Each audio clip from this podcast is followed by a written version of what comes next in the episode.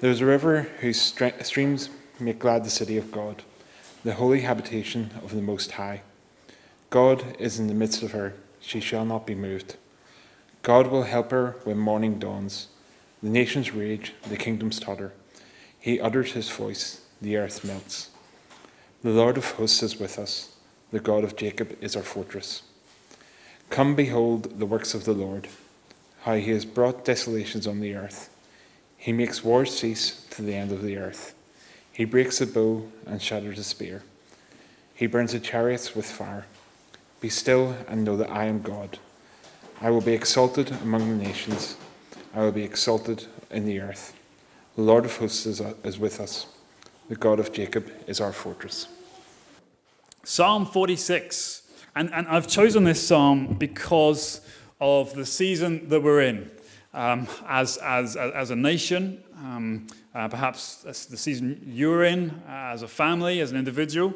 And what I really want to do this morning is to encourage you. I want to strengthen you, if possible. I think God wants to do that, and He will do that through His Word.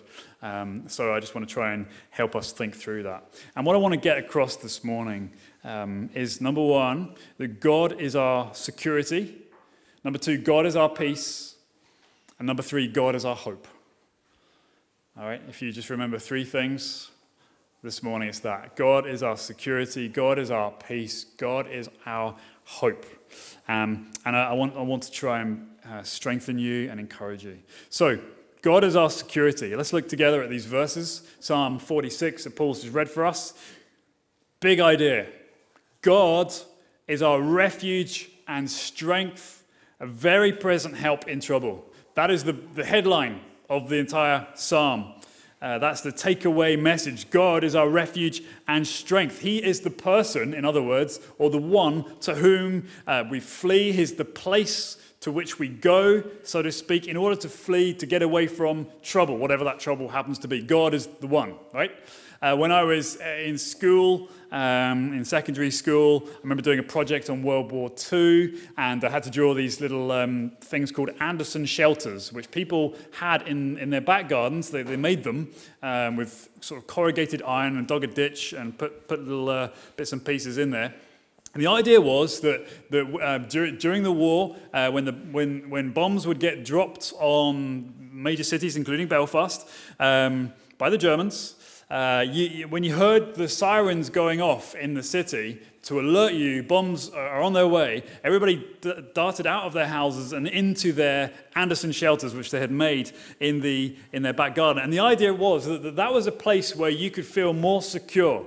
You would not come under danger of falling buildings or burning or rubble or anything like that. It's the place that you go, and in some ways, that's what the psalmist is saying to us this morning. God is that refuge. He's that safe place. When the bombs are falling around you, He is the one that you can run to and know safety. And here it says that He is very present. That is, He is ever present. He's always there. He's always there. He's always right with you. Run to Him. Run to God. That's what the psalmist is teaching us. And as we'll see over the next few minutes together, when we understand that God is your refuge and strength, when you take that into your heart, when you take that into the innermost being, your innermost being, then you can experience this moment where we will not fear. Once you understand that God is your salvation, God is your refuge and strength, no fear, no worry, no anxiety. No concerns. Just imagine that for a second. Imagine a life free of those things. Is it even possible, you might ask yourself, if the psalmist knew what I was dealing with right now, is it even possible? Well, indeed, he says it is possible, and he goes on to show us how we get there. This is good news, of course, for us today, as we've been thinking, because there's so much out there to concern us. Look at verses 2 and 3, for example, in Psalm 46. It uses this, what we could describe as sort of cataclysmic language, this sort of end-of-the-world stuff, this language of disaster and upheaval. And we're not exactly sure what the psalmist is talking about. It's probably written to cover most situations. Some people think this is a particular battle in Israel's history in the past, maybe against Assyria. We don't know. But look, you know, God is our refuge and strength. We can go to him in times of trouble. Therefore, he says, because we know that and because we've taken that in, we will not fear. Though the earth gives way, though the mountains be moved into the heart of the sea, though its waters roar and foam, though the mountains tremble at its swelling. The earth can literally be melting away, folks, the psalmist says. But if God is your refuge and strength, you can know a life free of fear and worry and anxiety. That's what he's offering us. Even in the worst case scenario, whatever that might be for you, God is your refuge and strength. I remember I got a book one time for a birthday several years ago. It's called The Worst Case Scenario Handbook. Maybe you've seen it on the internet or something. But it gives you the step-by-step approach to dealing with the worst case scenarios. So if you end up falling from a plane across the ocean, it teaches you how to survive that, how to survive a shark attack, what happens if you find yourself facing up to a grizzly bear in the jungle, crocodiles, how to dodge bullets, how to fall from a moving car. All these in a step-by-step sort of, you know, picture format. Very, very helpful if you ever find yourself in any of those positions. But it's obviously not quite so easy in real life, is it, to avoid disaster and turmoil? Because as we're finding out, it comes in different forms to all of us. You just need to switch on your TV, don't you? And realize that we are being fed a constant stream of information about the coronavirus pandemic, this endless commentary, all these experts and all these graphs and data that gets splashed in front of us, but not to mention other things as well. You know, we're fed this constant stream of the threat of terrorism, of global war, of nuclear fallout, of the decay of Western culture and democracy. It's all falling apart, so we're told. It seems like the world is always unsteady. It's always ready to tear itself apart. And that's not to mention natural disasters, floods, mudslides, fires.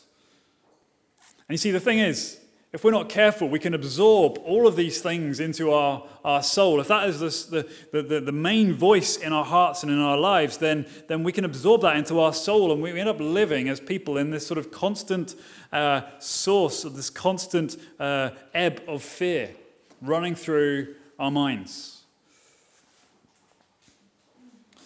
Maybe for you, even sitting here this morning as you're listening to this and reflecting, maybe for you, disaster comes much more personally than anything out there. Like in verses 2 and 3 we've just seen, maybe for you something so solid, so dependable, something like a rock in your life is taken from you. Whether it's a relationship, for example, that has been severely shaken through illness or even bereavement or betrayal. Maybe you've experienced something like that. Perhaps for you, it's a situation with work. Even now, people are being made redundant in huge figures, struggling financially because companies are no longer able or no longer willing to keep them on. Maybe you have incurred much debt as a result of such treatment. Perhaps even you have ill health yourself. Maybe you've taken for granted your own health over the years, and now that is being shaken. Maybe even mental health is being shaken. And we had World Mental Health Awareness Day a couple of weeks ago. And one shocking statistic that comes out of such information says that for men under the age of 40, the main cause of death, the chief cause of death, is suicide. We seem to be in this mental health pandemic, not to mention cancellation of vital treatment for cancer services and so forth, as our health service struggles to cope with the pandemic. So I wonder, how are you coping during this time with these severe challenges? How are you coping? Are you a model of peace floating along in a sea of tranquility?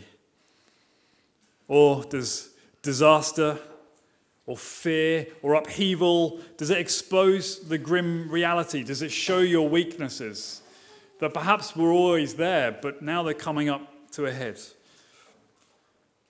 Maybe you have realized that you just simply can't cope with what life is throwing at you at the moment. Well, this psalm that we're reading offers you hope. It offers us all hope. I must admit to failure when it comes to coping. I don't cope as well as I want to when trouble comes, or as well as I could do or as I should do. I am often sunk by the waves of despair from time to time. So I'm not saying that I've learned the secret here. But it's to people like you and people like me that the psalmist has written Psalm 46. In fact, it's what the psalmist saw, probably even in himself, that caused him to write this. This is someone who himself has been struggling with turmoil, whatever way that looks. But essentially what he's saying here, and we'll see this as we go on, he is saying that we have such deep resources available in God to help us deal with disaster and trial. So let's try and figure out what these are. This is what the psalmist is saying. God is our security. He's the one to whom we run. Second, then, God is our peace. Did you notice as we were reading through in the first few verses, there was this noise. It was wind. It was mountains being moved. It was roaring waters, crashing waves. It was turmoil. And then in verse 4, it suddenly changes. From the roaring waves, in verse 4, there is a river whose streams make glad the city of God, the holy habitation of the Most High. We go from these scenes of chaos and raging and blackness and danger and threat to peace. It's almost like one scene from a movie suddenly cuts and then you're into another scene, another situation, another scenario. Peace, tranquility. But you notice it's connected by this theme of water as well. Not the water that we've just been thinking about that brings death and that will threaten to suffocate you and drown you, not that kind of water, but a water that brings gladness, it says in verse 4, and joy, a water that brings life. It's in the city of God, the place where God's people gather together. And for the original readers of Psalm 46, that would have evoked thoughts and memories of Genesis chapter 2, very beginning of the Bible. Because when God created this perfect realm, this wonderful garden full of potential, bursting with life called Eden, where he was in community with his people. It was amazing. Genesis 2 verse 10 said a river flowed out of Eden to water the garden, and there it divided and became four rivers. And it gives the names of these rivers and shows that the land was rich and plentiful because of the river that came from Eden. It supplies life. It brings blessing with it. You see, this is more than just a water feature that happened to be nice in the middle of the garden. It is the very life-giving presence of God himself flowing in and among and round his people, his community. And there's no surprise then when you get to the other side of the Bible, in Revelation 22, the very last chapter in the Bible, what do we see in the middle of the garden city that God creates in the new heavens and the new earth? We see, of course, a river flowing, it says, from the throne of God, and planted by the river is the tree of life. Remember that? And it says its leaves are for the healing of the nations. And so the psalmist here is drawing our eyes to this river, this stream flowing through the city of God, the city of peace. And it's a city of peace because God lives there and he is present with his people, and all is well when you live with God and he lives with you. There is nothing to fear. It says that, where is it? God is, verse 5, God is in the midst of her. He's in the middle of this city. She shall not be moved. God will help her when morning dawns. The sense of permanence and solidness in the place of God. What a contrast to the first few verses. This turmoil, this disruption. Inside you've got this immovable, this solid place where God is with his people. But then look at verse 6. This is really, really key, actually. The nations rage, it says, the kingdoms totter. He utters his voice, the earth melts. Why is this key? It's key because there's this scene of peace and calm within the city of God, but it seems to be that outside the city of God, the nations are still raging, right? It's still ongoing. It says that the nations rage, the kingdoms totter. They're just about to topple over and fall. But it's outside of the city. This is what's going on outside the city of God, where the river is and where the peace is and where the security is. This is happening outside the walls of the sanctuary, if you like. It's almost as if there are two kingdoms at play here. The kingdom of God on the one hand and the kingdom of the world, which is chaos and darkness and threat on the other hand. Kind of walled off. You can be in the sanctuary, it seems, and be walled off and be completely at peace and completely secure when you're with God. And it seems to be that as we go through, the psalmist is laying out this vision, and he's offering us a place in this city, a place where you can actually live in peace and security whilst the storms continue to rage outside, whilst the nations are at war with one another. You can live, he says, in a place where there is light instead of darkness, a place of peace instead of terror and fear and anxiety. That's why verse 6 is really important. And so practically, this is important for us, because it seems to be that the when God is your refuge and strength, it's not as if the storms stop. It's not as if they cease. It's not this idea that, if you come to God, all will be well, all will settle. That's actually a false promise. That nowhere in the Bible does it give us that promise. In fact, if you believe that, it will lead to disillusionments, because the storms will still rage. Pandemics will still come and go. People will still get sick and leave us. We're not talking here about some sort of spiritual detachment that the psalmist is offering, where we just sort of dissociate our brains from what's going on and pursue some sort of illusion or other. Neither is he offering us to be raptured up into some heavenly realm and beamed up to an alternate reality. That's not what he's offering us. But what he is saying here, what God is saying to us, is that it is possible to enter the city of God now and experience peace in those trials, whilst they're raging. It is possible, he says, to know God, to experience him as your refuge and strength in the middle of the turmoil and the disaster.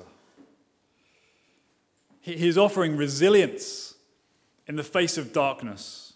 God is offering strength when you seem to have none of your own. He's holding out security when everything you thought should have provided security is actually being taken away. It is profound joy when others might expect nothing but misery. It's peace, it's security, because God is supreme. Look at verse 6, the second half of verse 6. He utters his voice, the earth melts. God's voice is capable of melting the earth, so to speak. It's graphic imagery. God is over everything. That's what he's saying. When he speaks, literally the whole cosmos will listen to the voice of God. God is supreme.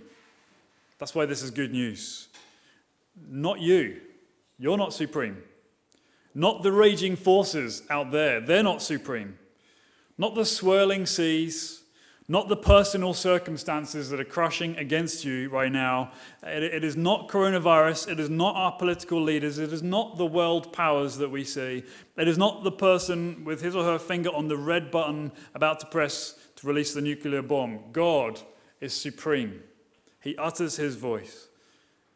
And in him, says the psalmist, there is refuge and there is strength. God is our security. God is our peace. And thirdly, then, we see that God is our hope. He's our hope. I mean, how do we know when we read this psalm, as sort of evocative as it might be, how do we know that this is actually available for you and me and us today? How do we know this? How do we know this is real? It's not just some sort of meditation techniques that we can take home, you know? Meditation techniques are fine, they're good, right? You know, sometimes we can just sort of slow down and cleanse our minds and all that. But how do we actually know that this is real? This is more than just a technique.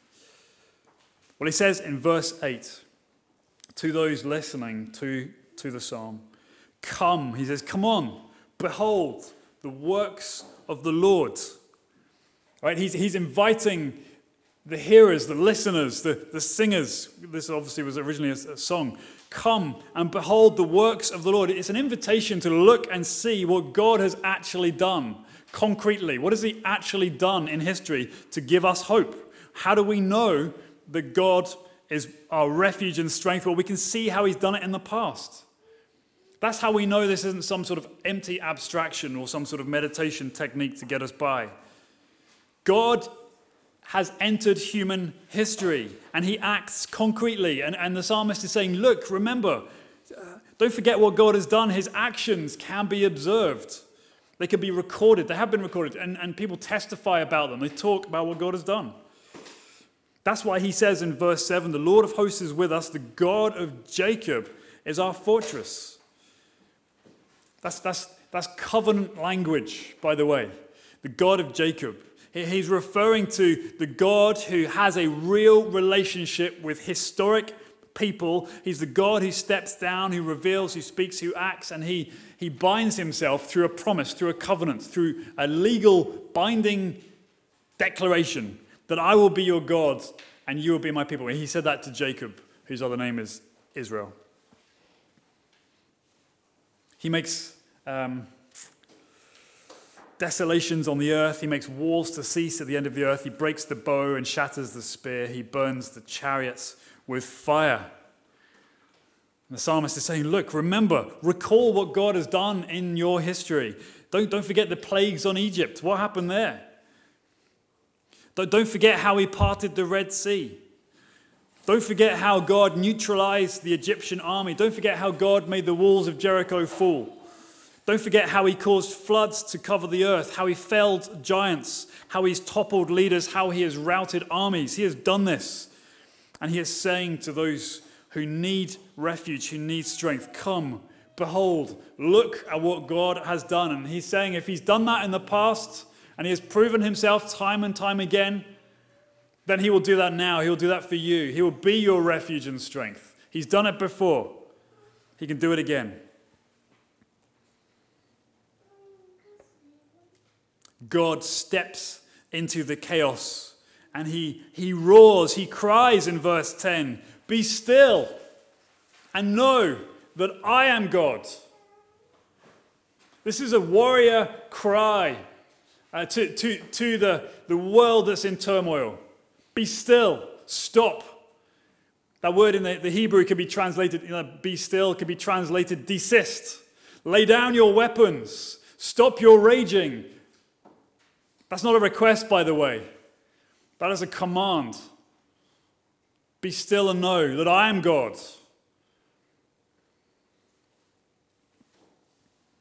I should be exalted in the earth, he says. And you see this future realm where there's no more war and there's no more sorrow and there's no more sickness and there's no more fear. That future realm of God's kingdom through Jesus, that is breaking in now. That is That is coming now. And that is how we can be in a city within the city. Because we know that Jesus shall come again. We've thought about this over the last few weeks. He shall come again, and he will bring an end to the war. He will break the bow and the spear. There will be no more war, no more death. The sea shall be completely still. Instead, a river of joy and gladness, a water of life flowing to us. Everything in its rightful place. Everything perfectly arranged. That's how it will be in the city of God. And this great future picture of the city of God is something that we can enter now through embracing Jesus. We enter through him by faith. He's the door to that city, so to speak. God is our security. God is our peace. God is our hope. Just one implication then about how this can play out in our lives. Here it is. When we look and see how God has stepped down into our chaos by sending his son, and when you know that through him you can enter that city of God, and God can be with you and you can be with him, when you understand that, it will change you. It will change the way that you deal with the challenges of life. It absolutely will. Once you come to the city of God, once you know that you're in the city of God, you will start to respond differently to what's going on in this present season. You will not be out of the turmoil in one sense. You're not going to leave the world that way. But you at the right at that time when you're in the middle of it with multiple threats and challenges to your life, you can know that you are in the city because you will react differently. You can experience peace instead of terror. You can experience hope instead of dread. You can experience joy instead of fear. Not because the circumstances in your lives are themselves joyful or peace-giving or hope-filled, but because you are living in a different city, a different kingdom. That's what you'll experience. And that's what other people will see in you. They will see you respond with calmness when everyone expects you to crash and burn. Yeah, you'll be giving evidence of joy when everyone else expects you rather to fall into the pits of despair. You will even see it within yourself. When you know that God is your refuge and strength, you will look different. And so finally, how can you grasp this? How can you appropriate this to your life? Well, the one way to do it that I want to leave you with is to preach the gospel to yourself every day. Preach it to yourself. Not just speak it out loud, but preach it. Take yourself in hand and preach it to yourself. That means putting yourself in a place where you're going to hear the gospel daily. And it needs to be for us our bread, our food, that we take it up, we eat it, we chew on it, we take it into our bodies. We need bread every day. How much more do we need to feast on Jesus every day? Preach the gospel to yourself. Teach it to one another, right? That's one of the joys of being part of a community of people following Jesus together. We need to hear it spoken to us. Sometimes, depending on where we're at in our lives, we need others to speak that truth into our lives as well, more and more. And maybe you've been knocked sideways because of the turmoil going on in your life right now. Maybe today you just need to say to someone, look, help me, strengthen me, point me to Jesus, push me in his direction.